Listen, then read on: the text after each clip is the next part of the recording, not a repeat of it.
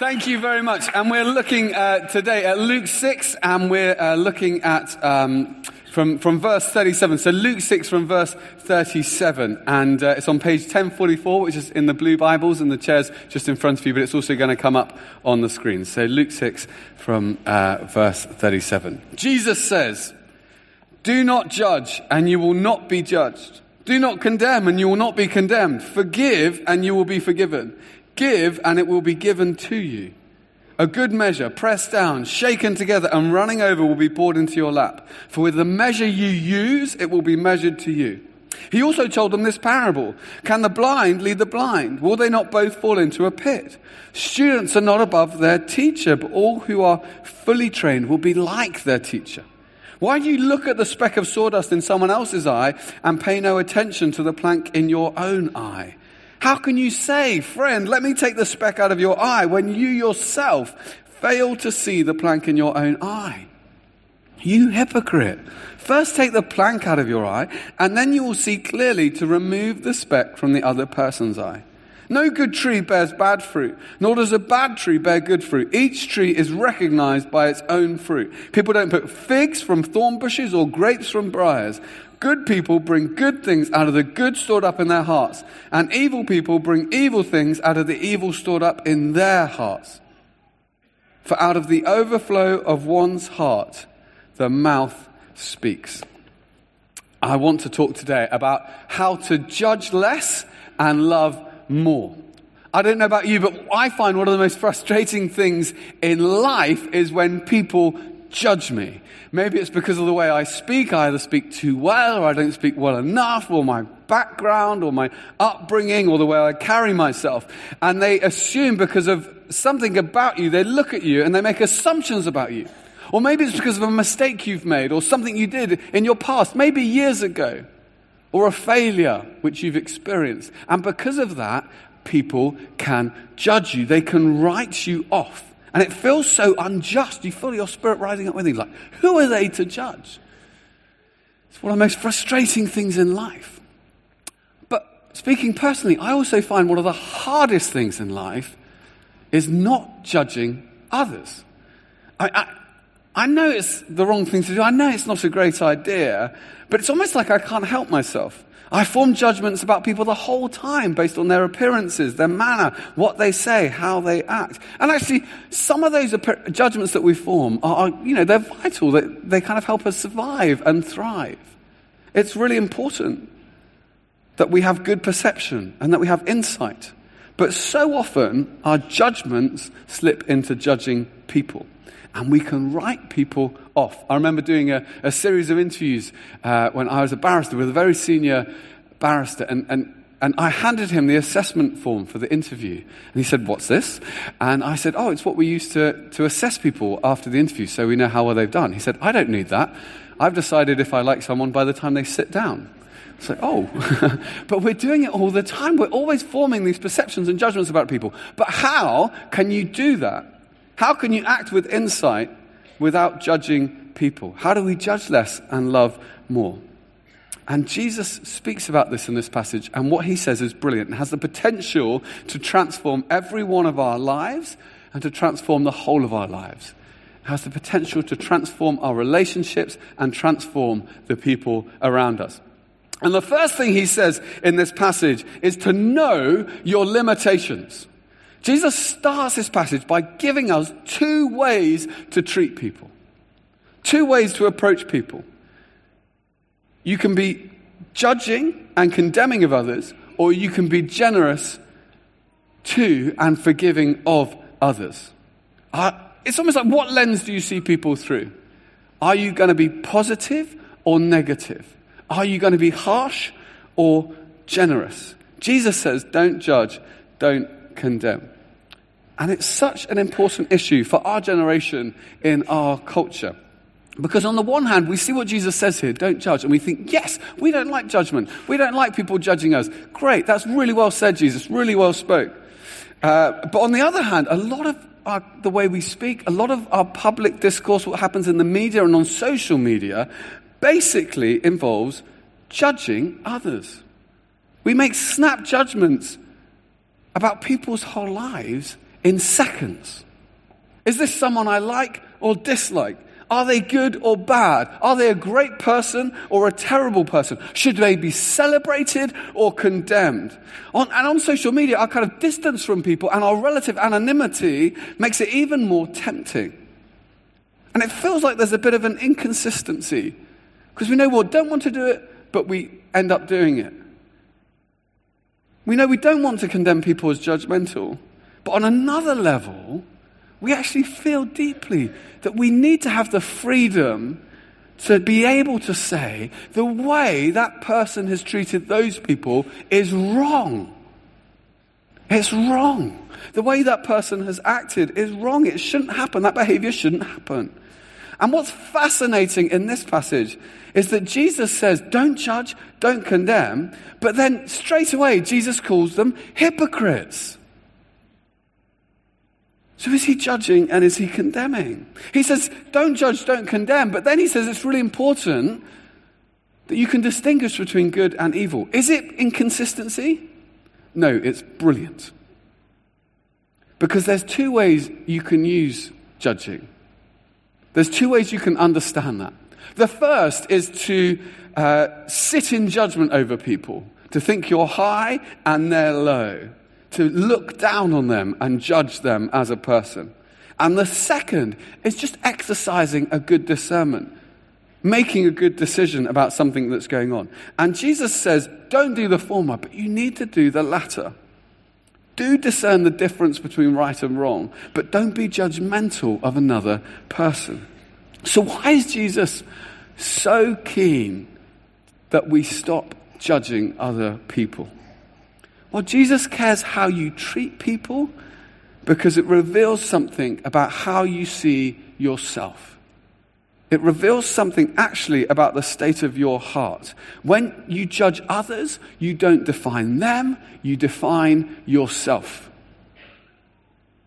And Jesus is warning. He warns us you're never closer to being a hypocrite, but then when you judge others, when you write someone off because of their behavior, a flaw, or a mistake. Why is that? It's because we're inconsistent. So we tend to judge others by their negative actions, but we judge ourselves by our positive intentions. We tend to attribute our behavior, our negative behavior, to our particular circumstances. But we tend to attribute other people's behavior to flaws in their character.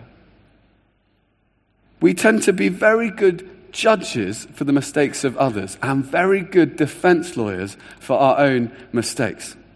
Why is that? Well, part of the reason is that our knowledge is limited. When I uh, worked as a barrister, I, I, defended people accused of crimes. And actually, over the years I worked, I defended hundreds, maybe over a thousand people uh, accused of criminal offenses. And it's great to see so many of you here today.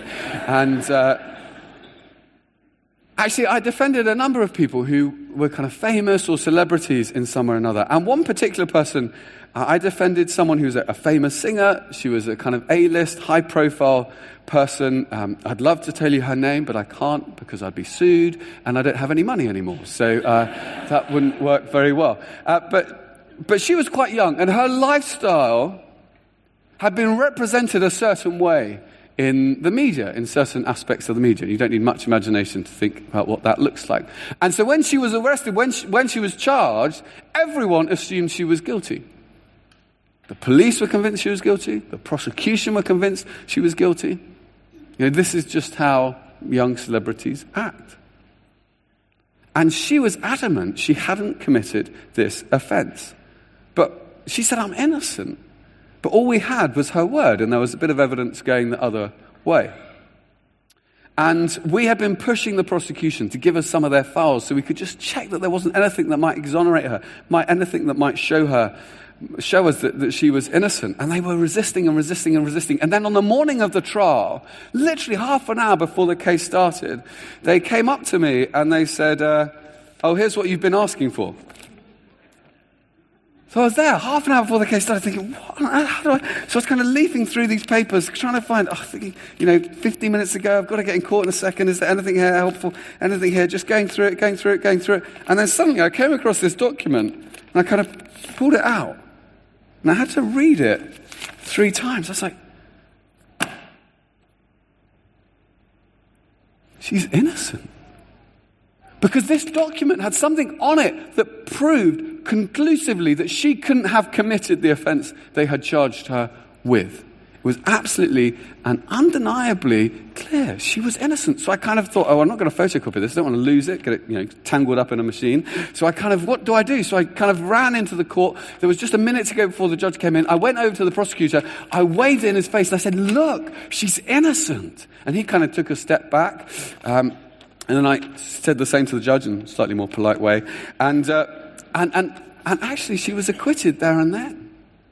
And we came out of court and she was just full of joy and she thanked me in the way that a young uh, celebrity can only do. Uh, yes, my barrister, give me a high five. And so I was there with my wig and my gown, kind of awkwardly went like that. Uh, it was great. Uh, but what was interesting what I found interesting was that they'd formed a judgment about her based on what they'd heard about her. They didn't know her, they didn't know all the facts concerning her life. And actually, the one piece of information they needed to see was already in their possession. They had it, but because they'd formed a judgment already, they couldn't see the significance of that document. They couldn't see it. And often when it comes to people, we form a judgment on them based on what we can see, and then that blinds us to seeing the whole person. And actually, we, the things we don't know, the knowledge we don't know, we just fill in the gaps based on our own prejudice. So often that is the case. But we don't know enough to judge. We don't have enough knowledge about people to judge. I wonder if ever in your whole life you've had this conversation with someone. You've gone up to them and you've said, Oh, hi, how you doing? You know, uh, I just wanted you to know something. I'm actually starting to, to judge you and to form an opinion about you, which is quite negative. Um, I think you're kind of a proud, quite unpleasant, full of it kind of person. Um, but before I form that final judgment, uh, I'd just like to give you an opportunity to speak for yourself. You know, there might be something you want to say that I need to bear in mind, some mitigating factors. I mean, I'm assuming you had some kind of difficult childhood. Um, that it's tough for you at home right now, that your boss is unkind to you, there's a lot of stress at work. I mean, there must be some reason why you behave the way you do. Uh, and maybe, maybe, maybe you've got some deep insecurity you're not aware of. I don't know what it is, but I just want to give you an opportunity to say before I judge you. So I've got all the facts. Have you ever had a conversation like that? No. We form a judgment and then we see everything that comes after it as backing that judgment up. But we don't know enough to judge. We rush to judgment without the full picture. So know your limitations. But then, secondly, find your blind spots. Now, we all have blind spots. Blind spots which obscure how we see others, and blind spots which obscure how we see ourselves. And the problem with blind spots is we don't know they're there. You can't see them.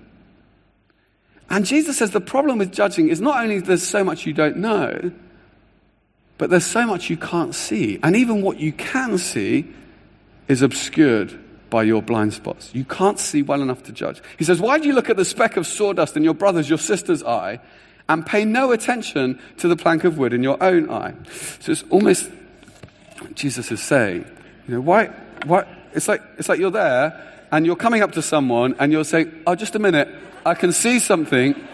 No, no, no, come, come a bit closer. Stop moving around. I, am just going to get it out of your eye there. It's, oh, so sorry. Uh, I'll try again. Okay. I mean, it's silly, isn't it? But that's often what we do. Our vision, we've got a blind spot. Our vision is obscured, but actually we're trying to help other people with their problems.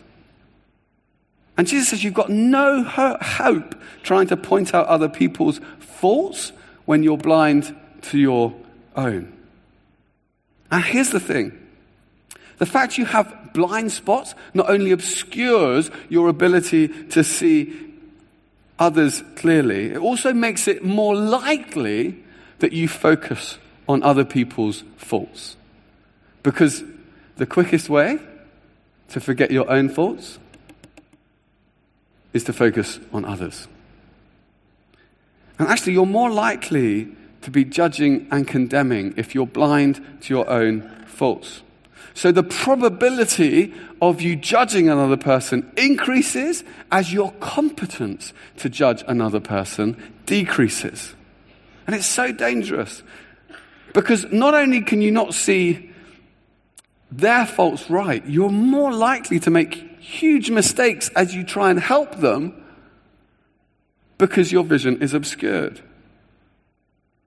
It means you don't have the gentleness, the insight you need. The fact that you're not aware of the plank in your own eye is more likely to make you harsh in the way you go about trying to help others. You're more likely to leave the kind of relational carnage, rows, all that kind of stuff as you try and help others.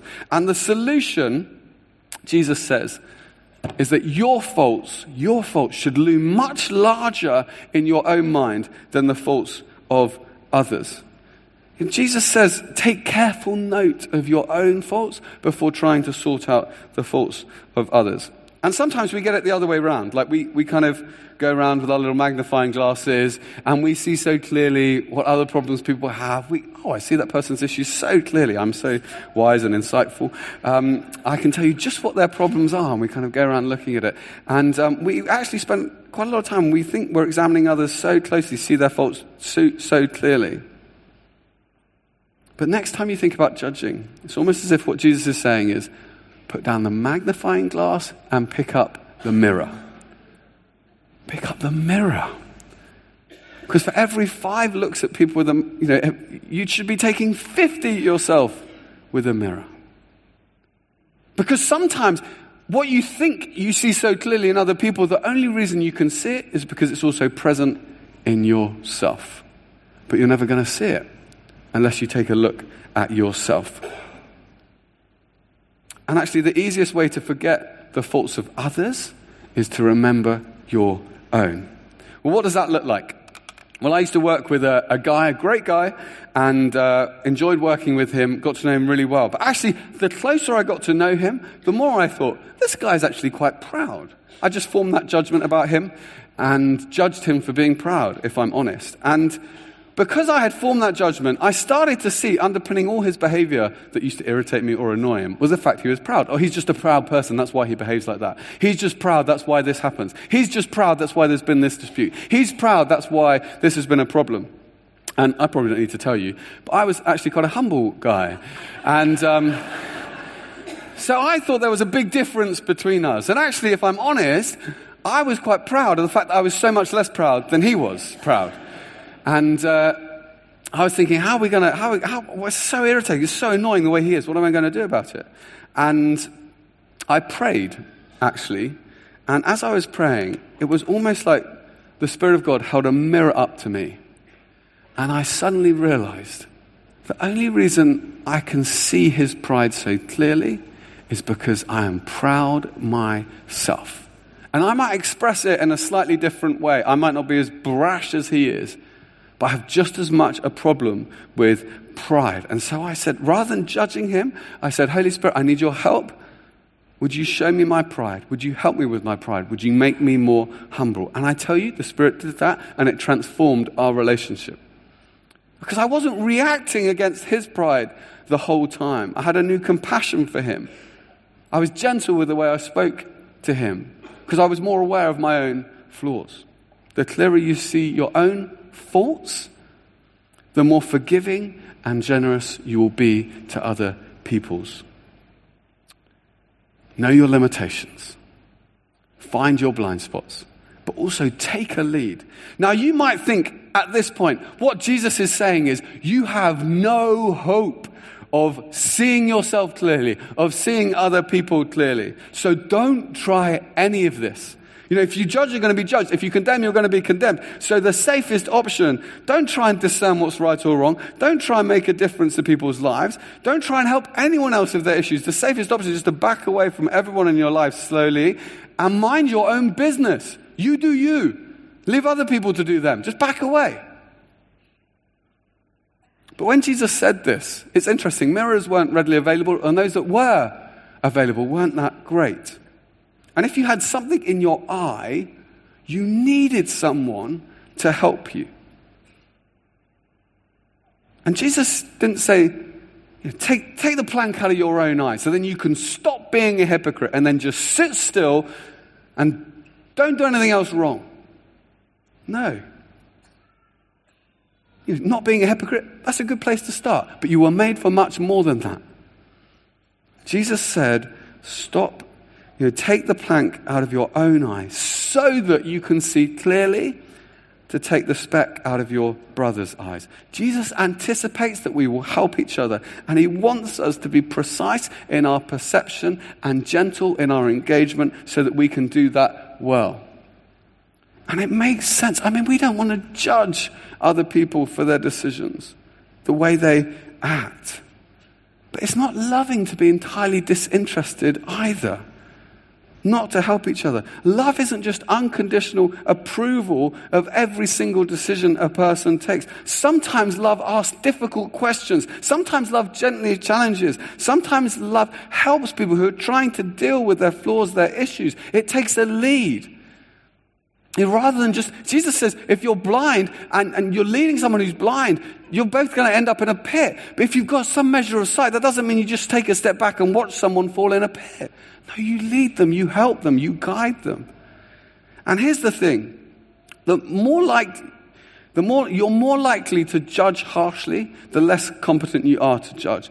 But you're less likely to judge the more competence you have to do it.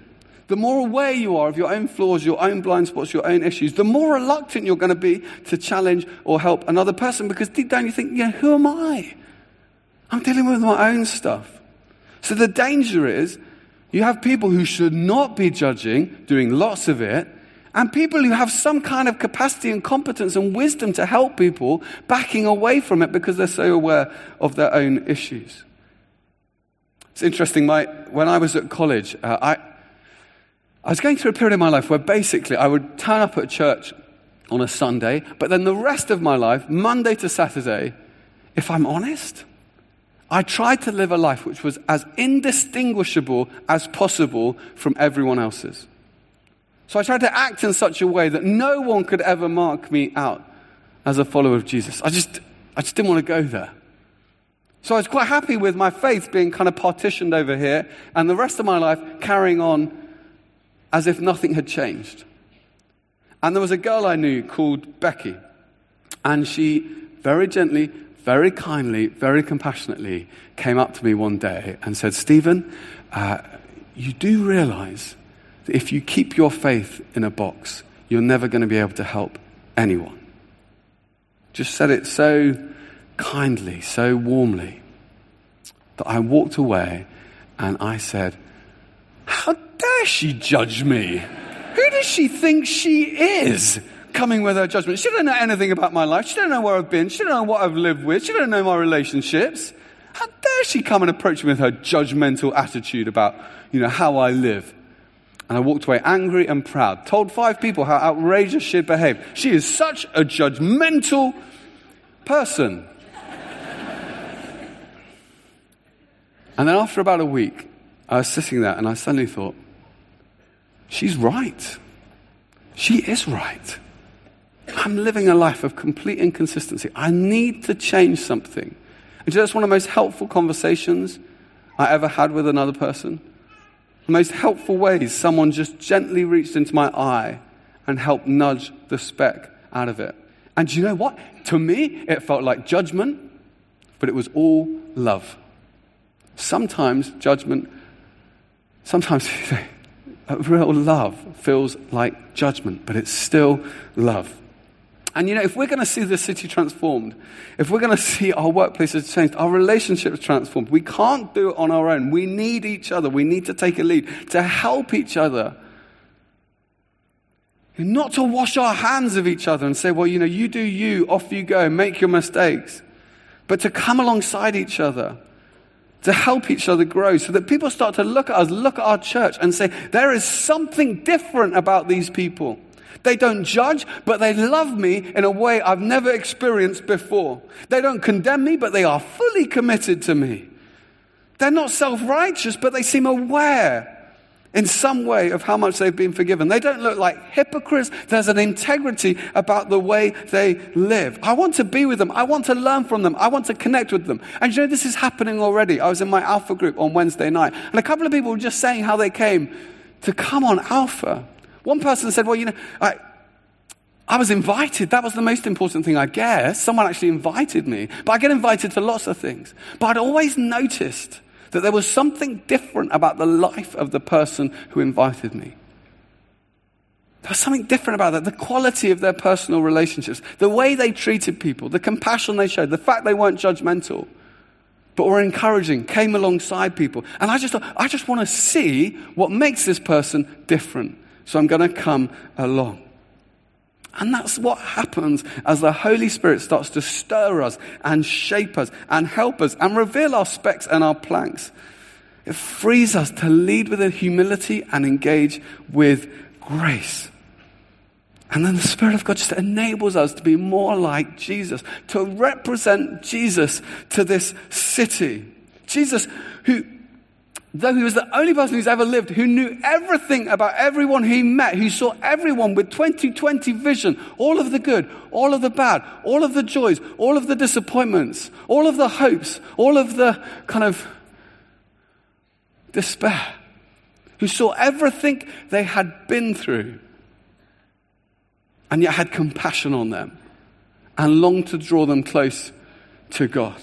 You know, Jesus, who you know, he wasn't judgmental, who didn't condemn, who challenged, but who challenged the proud and unsettled the self-righteous, but comforted the lowly and brought peace to the distressed, who drew near to the outcast, who spoke for the voiceless, who saw those who thought they were invisible and came alongside them, who had compassion on the poor and the vulnerable, who longs to bring good fruit out of our lives to help our hearts to grow, to be shaped in such a way that good comes out of our lips, in our conversations, in our workplaces, in our families, in our friendships, so that we might see our relationships transformed. We might cheer each other on as we seek to see the name of Jesus, His name and His renown, the name of Jesus lifted high again in our church, in our city, and right across this nation. In Jesus' name. Amen. I'm Bear Grylls. My favourite way to start the day, the Bible in one year. That's how wild I am. Find out more at BibleInOneYear.org or download the Bible in One Year app.